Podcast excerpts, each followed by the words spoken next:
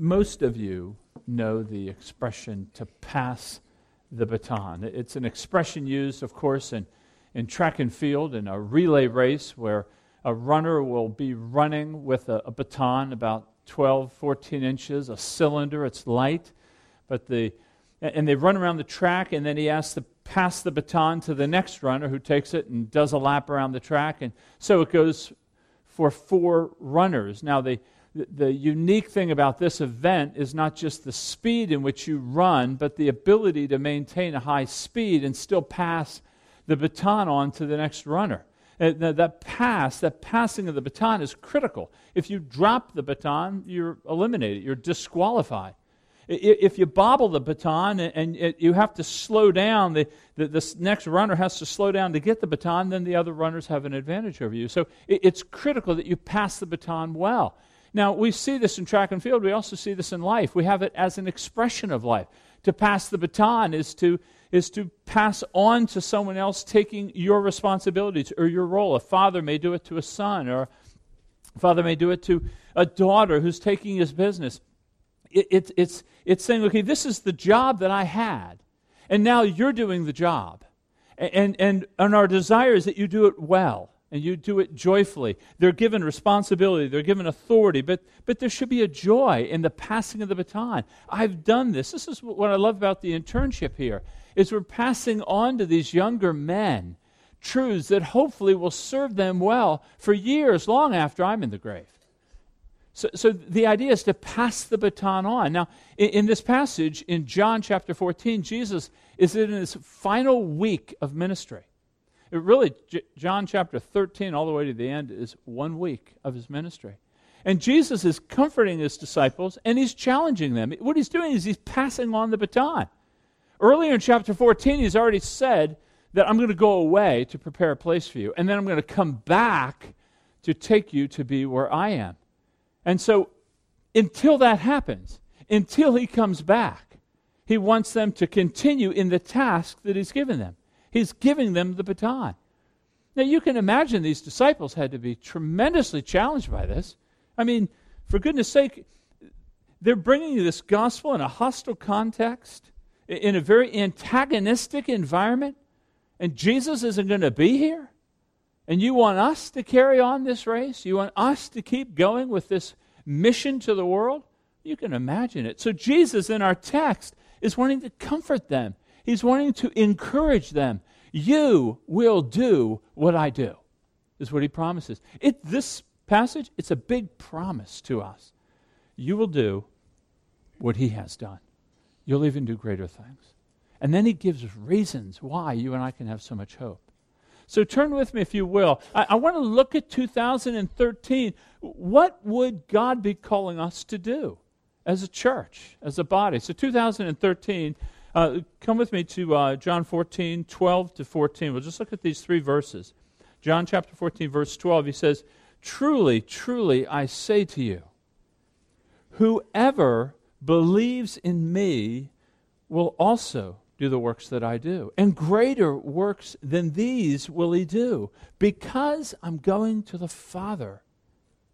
And whatever you ask in my name, this I will do, that the Father may be glorified in the Son. If you ask me anything in my name, I will do it. Now, that's, that's bold. I mean, that, that's generous. It's, overwhelming. Look with me in verse 12 because there's kind of two promises tucked in the first part of this verse. He says, Whoever believes in me will do the works that I do, and greater works than these he will do. So let me explain these. But, but, but right in the beginning, he says, Truly, truly, I say to you. That's kind of a, a solemn statement. Jesus uses this repeatedly throughout his gospel to try to grab our attention, to rivet our mind, to say, Hey, what I'm about to say to you, I really want you to lock down on. He says, I want to remove any doubt, any confusion, any fear. This will happen. I want you to be assured that what follows this will occur.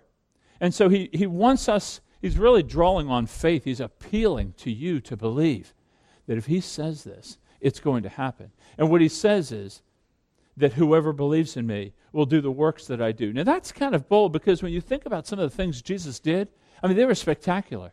He's raising the dead, He's cleansing the leper, he's freeing the demonized, he's calming the forces of nature, he knows the hidden thoughts of men.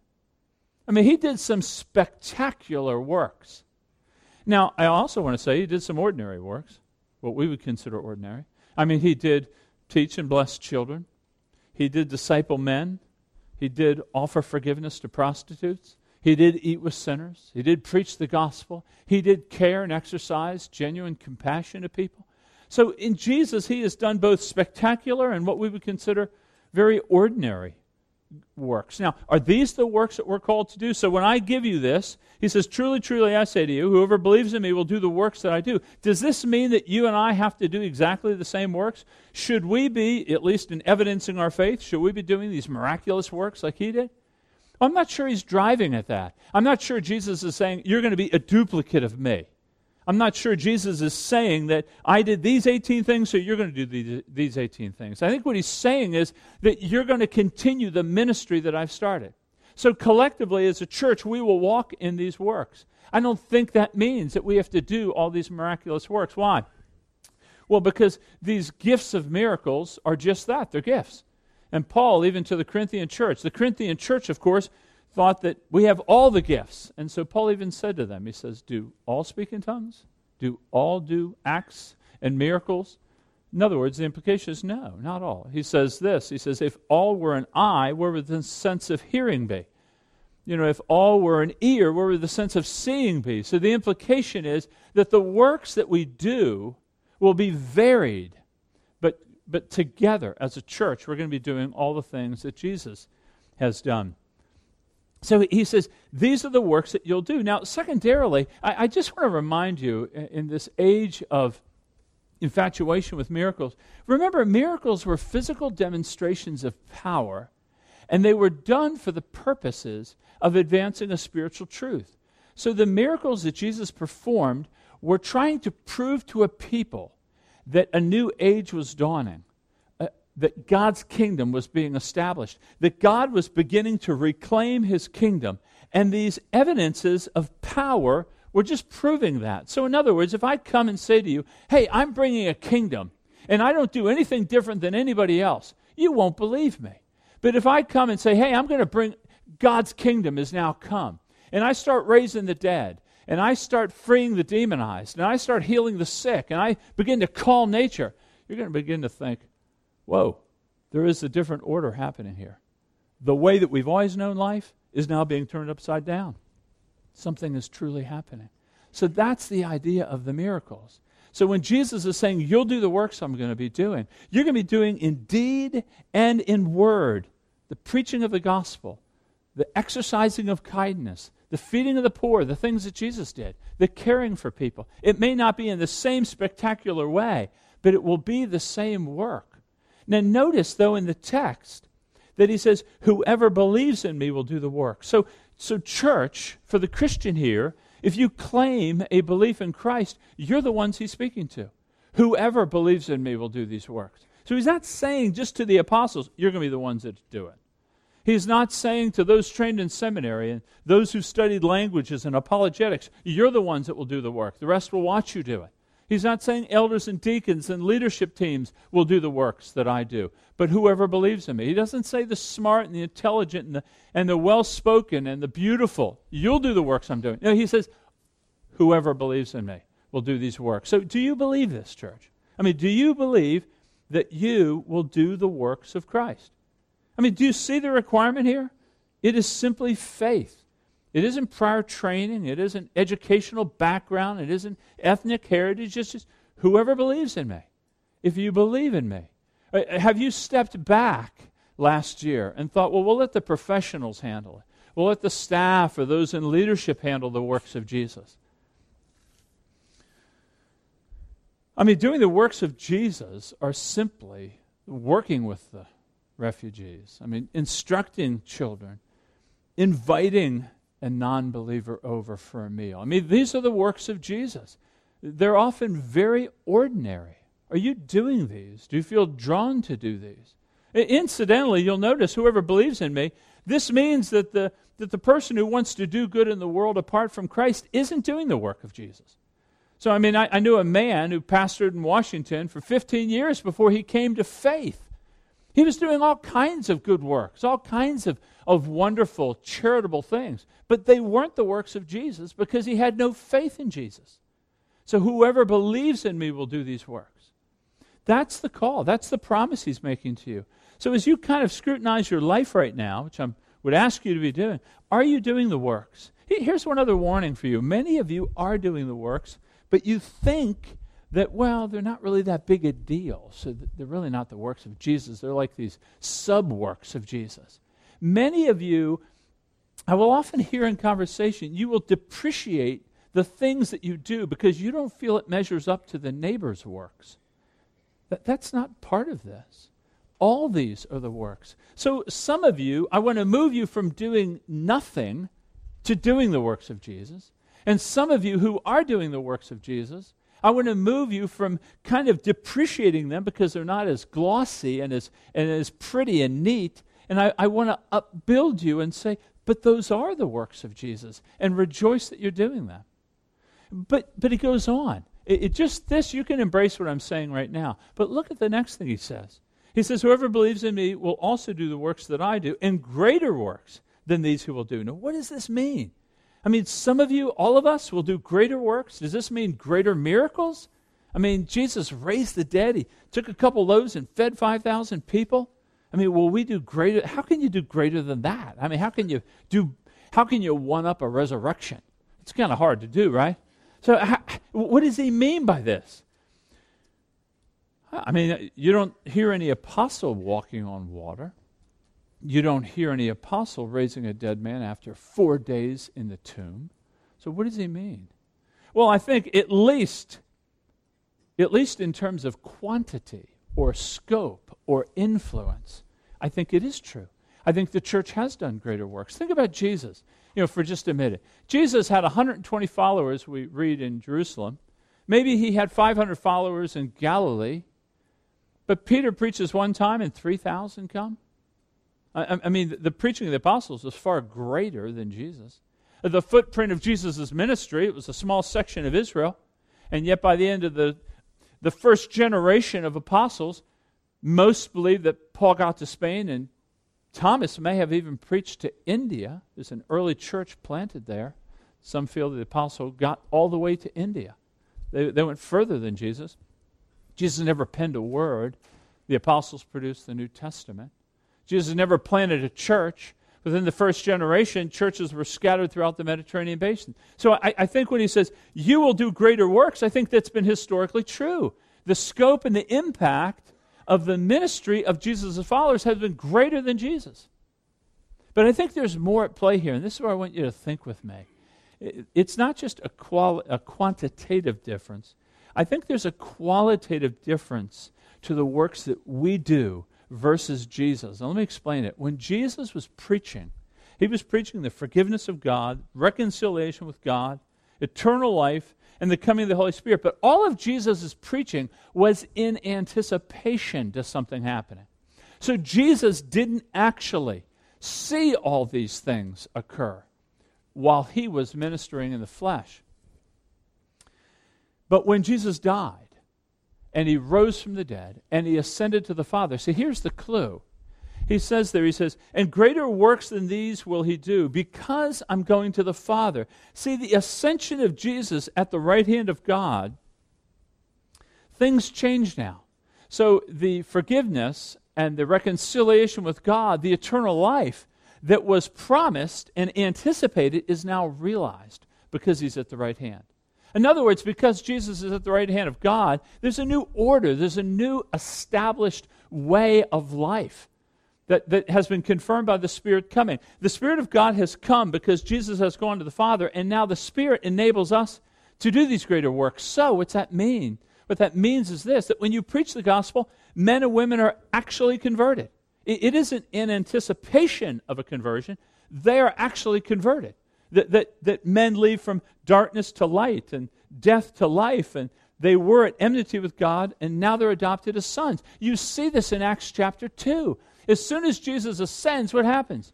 Peter preaches to the nations, and the nations come. Remember how the peoples were from all these different nations? It's the greater work. The greater work that you and I are called to do is to see the conversion of men and women through the preaching of the gospel. You see this in Acts chapter 10 when the Gentiles were included. That was a greater work. So we're not looking for more miracles or more flashes in the pan. Get square in your mind. Miracles are temporal demonstrations of physical power, always buttressing spiritual truths that are eternal. I don't depreciate a miracle. I love miracles. We pray for people to be healed, but we pray for the greater cause of what the miracle is supporting. So the greater work is not more flashes in the pan, it's more declaring of the greatness of God in Christ and calling people to faith that they might move from death to life. I mean, I mean, to take a dead soul and to preach the gospel to it in word and deed, and to have them turn their lives to Christ, that is the greatest work. And that is what we're called to do in this year. I mean, don't you marvel over Jesus, though, and his humility? That he would have us do the greater works? I mean, don't you marvel over Jesus taking such a bit part, and I mean that somewhat facetiously? I mean, Jesus' ministry was rather small. I mean, you have the ministry of Charles Spurgeon and, and Billy Graham and the great names over the history of the church. They all had bigger ministries than Jesus. I mean, the, the preachers of today, the internet sensations, the rock stars we love, they all have bigger ministries than Jesus. And Jesus is satisfied that we would be doing the greater works. I mean, doesn't that, don't you marvel over his, his eternal humility? Not just in taking flesh and dying, but even now, supporting the church as she walks in the greater works. Can you not rejoice with me that we don't need the visual presence of Jesus for the kingdom to advance? That it is sufficient that he is seated at the right hand of God? Can you not marvel with me that, that, that we don't need him here like they needed him? The disciples thought, We need you here. He says, No, it's better that I go away because I send the Spirit. I mean, can you, can you rest with me that there is no work that you will be called to do that you can't? That with him at the right hand, fueling your efforts, there is no work. What could you be called to do that He is insufficient to enable you to do. I mean, can you not extend yourselves this year? Can you not attempt greater things for God, knowing, knowing that He has promised you will do greater works? I mean, can you not attempt these greater things for Him this year? You know, my, my prayer has been that this year we would be a people that moves with a greater enthusiasm for these greater works than our greater works. In other words, you know, many of us are kingdom builders here. You know, you have much that you want to do this year in terms of your family, perhaps your business, perhaps your education, perhaps your future. And you really have some seriously high minded goals for what you want this year. And I think many of those things can be very good. But where are the works of God in your plan for this year? I mean, can you not join with me and ask God for grace? What are the good works that you want me to walk in? What are the greater works you want me to do? I mean, is it, is it something perhaps you ought to consider some ministry in this church that you can be involved in? Uh, perhaps it's, it's just with our new neighbors. We have a, a senior home coming next to us, we have Thales Academy uh, right next door. We have all these apartments now. I've been walking around here just wondering, God, what greater work do you have for us here? We're going to have probably a thousand people in our back door. Uh, uh, what's that for? I mean, God, you're great, you're powerful. What greater work might we do that would require you to believe this promise that you're going to do greater works than He has done? Now, I know when I say these things, you're thinking, I'm not making a ministry push here. I'm just trying to honor this promise that says you're going to do what I do, but even greater. And, and, so, does that intimidate you? Does that kind of cause you concern? They're going to ask us to do door to door. They're going to ask us to do something I can't do. I, I don't want you to feel that way. I, I, will say this that I think the disciples did feel that way. I think they were intimidated. I think they're thinking, we can't do what you do, let alone greater things than what you do. And I think many of you feel the same way. We're like, goodness gracious, at least they had them. We don't even have them here in the physical presence. How can we do greater things? Well, he gives us two reasons This is what I want you to see in the text. You're always looking for specific words in the text. Look, look in uh, 12, the end of 12, he says, Truly I say to you, whoever believes in me will do the works that I do. We've talked about that. And greater works than these he will do. So that's the promise he gives us. You heard, you've heard me explain that promise. We're going to do his works and even greater works. And then he gives us the reasoning. So this is what I want you to lean on right now. So, so a reason or a cause gives you, gives you hope and motivation to do it. The word because, because I'm going to the Father. And we kind of touched on that. Jesus is encouraging his disciples who are scared and intimidated, and he's saying, I'm going to go to the Father so you can do these things. In other words, because Jesus, John's gospel, by the way, mentions very little about the ascension, but it mentions it here. That Jesus has now ascended. That's what it means. He's gone to the Father at the right hand of God.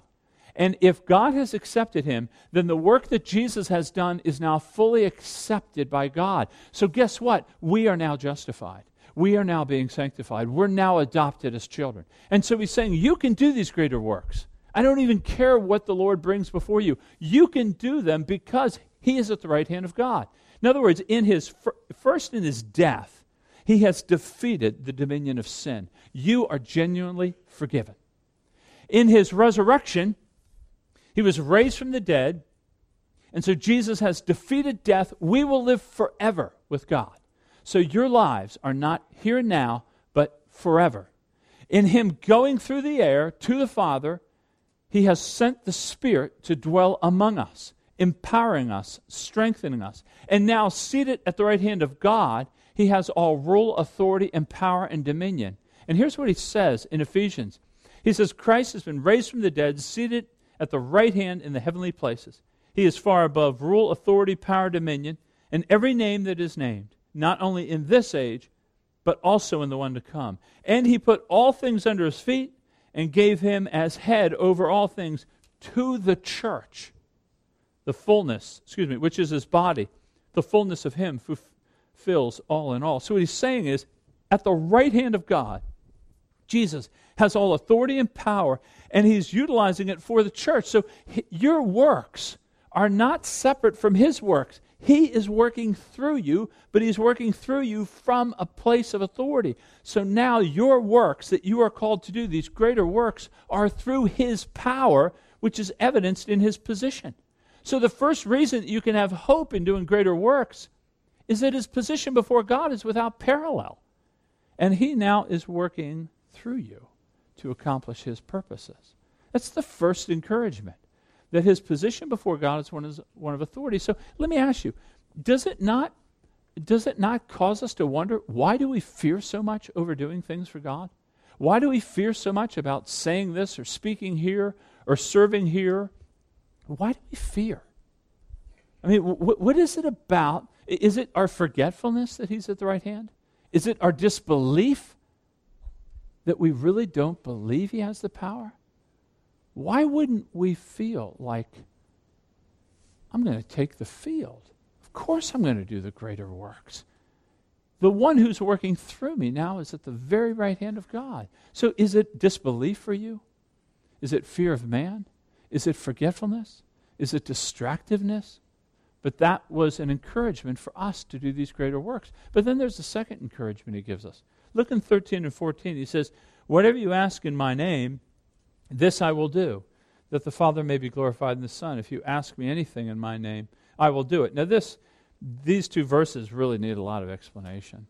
Um, I mean, I've seen these verses. This is like a rubber band for people. I mean, they just stretch it and use it. I mean, it advances new car purchases, it advances new wives. It, it, I've heard the craziest things, and guess what? The stake gets driven in these two verses. So, what in the world do these mean? I mean, it is a bold and brash kind of promise that he has given to us. Anything, whatever. I mean, those are kind of comprehensive terms, I think you'd agree with me. So, what does he mean here? I mean, is this a blank check? for us to procure whatever we need finances, physical healings, healings of cancer, new marriages, better kids. I mean, w- w- what are these things for? Well, well, this is where I, I want to I want to understand them in context, and I want you to understand them so that you will have confidence when you pray. Um, so many of your versions don't have, it starts out in verse 13 with whatever. Mine does, ESV. And, and sadly, they didn't translate a Greek word, and. I don't know why they didn't.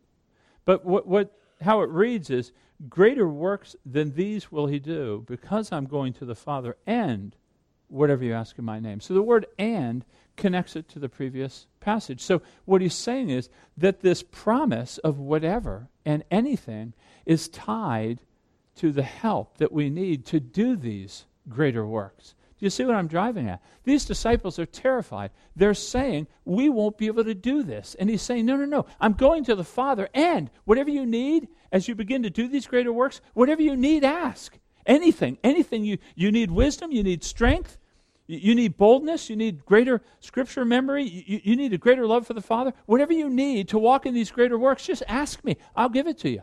Notice the personalness of Jesus in verse 14. He says, Ask me for anything in my name and I'll do it. So we are actually being, in verse 14, being directed to ask Jesus in Jesus' name for Jesus to give us power to do the works that Jesus is going to move through us. And, and, and I, think this, I think this interpretation, I, I don't want to limit God's generosity. I don't want to limit the graciousness of God, but we can't just take this text and just apply it to anything we think we need. There is a place for personal prayer, no doubt. But here, it's for the greater works. You see it also when he says, Pray in my name. To pray in the name of Jesus means you're praying in the goals of Jesus. You're praying with the agenda of Jesus. You're praying with the purpose of Jesus. And not only that, but look at what he says in 13. Whatever you ask in my name, I'll do it so that the Father may be glorified in the Son. In other words, the purpose of our prayer is for God's glory to be manifest in Jesus Christ. So again, that kind of guides and directs the nature of this promise. So what I'm saying here is simply this that as we look at this year, Jesus has given a bold promise to his church. You will do the works that Jesus did, but greater works. And to those of you who are intimidated by that promise and you have trouble believing it, he's going to give us two reasons. Number one, I'm going to the Father, so there is no limit to my power and glory, and I'm available to you. The posture that I have before you is an open ear as you walk in those greater works that you're called to do. Folks, this is to encourage us to do these things. This is to say, you know what? The neighbor that I have been so intimidated to share my faith with, I'm going to have him over for dinner. That's what Carol and I are trying to do. We had, we had we, this is a great sermon. We, we had friends over last night, total unbelievers. Just to have dinner, just to introduce the gospel to them. That's all. Nothing heavy, this is what the gospel is. This is the beauty of Christianity. So, wh- what is it that's intimidating you? What's the greater work? Can you not join with me and ask God, God, what greater works do you have? Now, you see this promise, and I know some of you may be thinking, well, hold it, Tom. That, that sounds all well and good. Okay, we're going to do these greater works. He's gone to the Father. We can ask Him for anything we need to do these works, and He'll give it to us. So, why aren't there more conversions? Why does the church seem so anemic? What, what is the problem here? Well, there's two reasons. Andrew Murray was a, an old pastor, theologian, wrote much on prayer, actually. And he said there's really two reasons why we see the church languishing here. And he says, number one, believing prayer is absent. In other words, we don't pray in faith. We don't. I mean, we don't pray believing that He's at the right hand and He's able. Now, I don't mean to imply that your prayers, that I'm not trying to make this general application to each of you, uh, but I would ask you to look at your own prayers. Do you pray believing? I mean, do you really pray believing that He has all power? I've asked Him for something, He's going to do it. He's going to move in this manner in which I've prayed to advance whatever this greater work is. Here's what Murray says, kind of in a little bit of a chiding to the church. He says every child of God must learn this lesson. Prayer in the mighty name of Jesus is the only way to share in the mighty power which Jesus has received from his Father for his people. It is in this power alone that the believer can do greater works. Without this, our works are human, they're carnal. Effective working needs effective praying. Now, I have to confess to you, this is kind of a, a personal confession. Sometimes I can be a bit of a agnostic with prayer. I, I, I almost fear believing. What, what I mean by that is, I'm often afraid to really trust that He's going to answer this. Because if He doesn't answer it, then what does it say about His power? Or what does it say about my faith? I'm like the kid that's trying to test the ice. You, you, know, is it strong enough to support the weight of my faith? You know, I want to stay close to the shore. I, I want to stay in these general prayers God bless the church. God help those who are sick. You know, these general prayers that, while I usually don't see them not answered, but I also don't have the joy of specific prayers being answered. And, and so I've been kind of convicted this week. Can I not believe that his words are true and right? And that if I pray for you, so I've been praying for you this week. I said, God, there's a greater work to move a people in a deeper love for you. That's a great work. To, to bring the lost to faith and to move the saved into a greater love for you. That is a great work. That's an eternal work. I'm going to pray in the name of Jesus that that would happen for you this week. That's been my prayer for you. That you would have a greater love for God. You would have a greater desire to work. That we as a church would be more effectively intersecting not just the local community here, but those with whom you have relationships right now. That you would be bolder in the office. You would be bolder with your family. You would be bolder in your community. That you would do these greater works. That you would be convicted. You would be encouraged by this promise. What is the content of your prayers? Do you pray for greater works? This can be done whether you're 98 or whether you're 12, do you pray for the greater works? What is the content of your prayer? Is it more about just specific needs? As I said, there's a place for that. I would remind you, though, in the prayer that the Lord taught us, or the model of prayer, Our Father, we do pray for our daily bread. It does follow praying for the kingdom and praying for His will. So, do you pray for these greater works? Do you pray for a greater boldness? Do you pray for a greater hunger for the lost to know Him? Do you pray, God, give me a law, give me a heart that is pained over the lost? That's a great work to really weep over those who don't know Christ. J.C. Ryle, another English pastor in the 19th century, said, How is it that many Christians have so little? How is it that they go halting and mourning on the way to heaven and enjoy so little peace and show so little strength in Christ's service? The answer is simple and plain. They have not because they ask not. They have little because they ask little. They are no better than they are because they do not ask their Lord to make them better. Our languid desires are the reason of our languid performances. We are not straitened in the Lord, but in ourselves. Happy are they who never forget the words, Open your mouth wide and I will fill it. God says that in Psalm 81:10. He that does much for Christ and leaves his mark in this world will always prove to be one who prays much.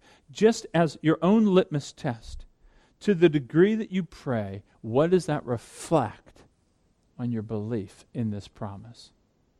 And is the content of your prayer more driven around you or around Him and His kingdom? That's one reason why I think this promise doesn't seem so material to us. Secondly, is believing works. In other words, just not believing, believing works are absent. Jesus is calling us to pray here, but he's not just calling us to sit in our prayer closet and pray. He's calling us to work. He says, You'll do greater works. In other words, Jesus grants the free use of his name only in conjunction with the works that we're called to do. So we're not called to use, we're not called to exercise this free use of his name apart from advancing these greater works. And so ask yourself, this year, what will I be doing? How will I be praying? How will I combine works and prayer? You know, Martin Luther kind of summed it up beautifully. He said this He says, Pray as if everything depended upon God, work as if everything depended upon you. I know that's a paradox. I know that it's kind of trying to get these two things to match, and it's very difficult to do. But, but the promise stands firm. You will do his works and greater works. And the reason you'll do them, and the confidence you ought to have, is because he's gone to the Father and because he's accessible to you now.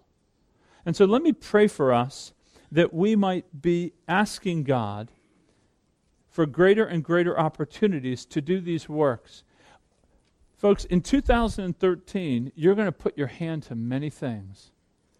what will be remaining in five years? What will remain that you do? What will remain in five years that you do this year? I try to make decisions that way as I've crested certain transitions in my life. I want to make a decision based on will I be satisfied with this decision in five years? Will it have an impact in five years? So be mindful, people, that you don't spend all your energies and all your efforts and use all your intelligence and exercise all the power that you have on things that will not even be here in five years. Rather, the greater works that will be here forever. Let me pray for us and then we'll prepare our hearts for communion. Father, thank you for this word. Thank you for the promise that you've given to us through your Son that we will do these works, Father. We confess before you that we right now have trouble believing this. And we confess a faithlessness that exists in our hearts that we can do greater works. We, we, we confess a fear and trepidation over really believing you will give us what we ask, even when we ask rightly. Father, forgive us for these things. Grant to us the grace and a full measure of the Spirit that we might hear these specific words of our King Ask me anything in my name, and I'll do it. Father, would you bolster our weakened souls with grace that we might begin to walk in light of this grand and this glorious promise. And I pray this in the name of Jesus. Amen.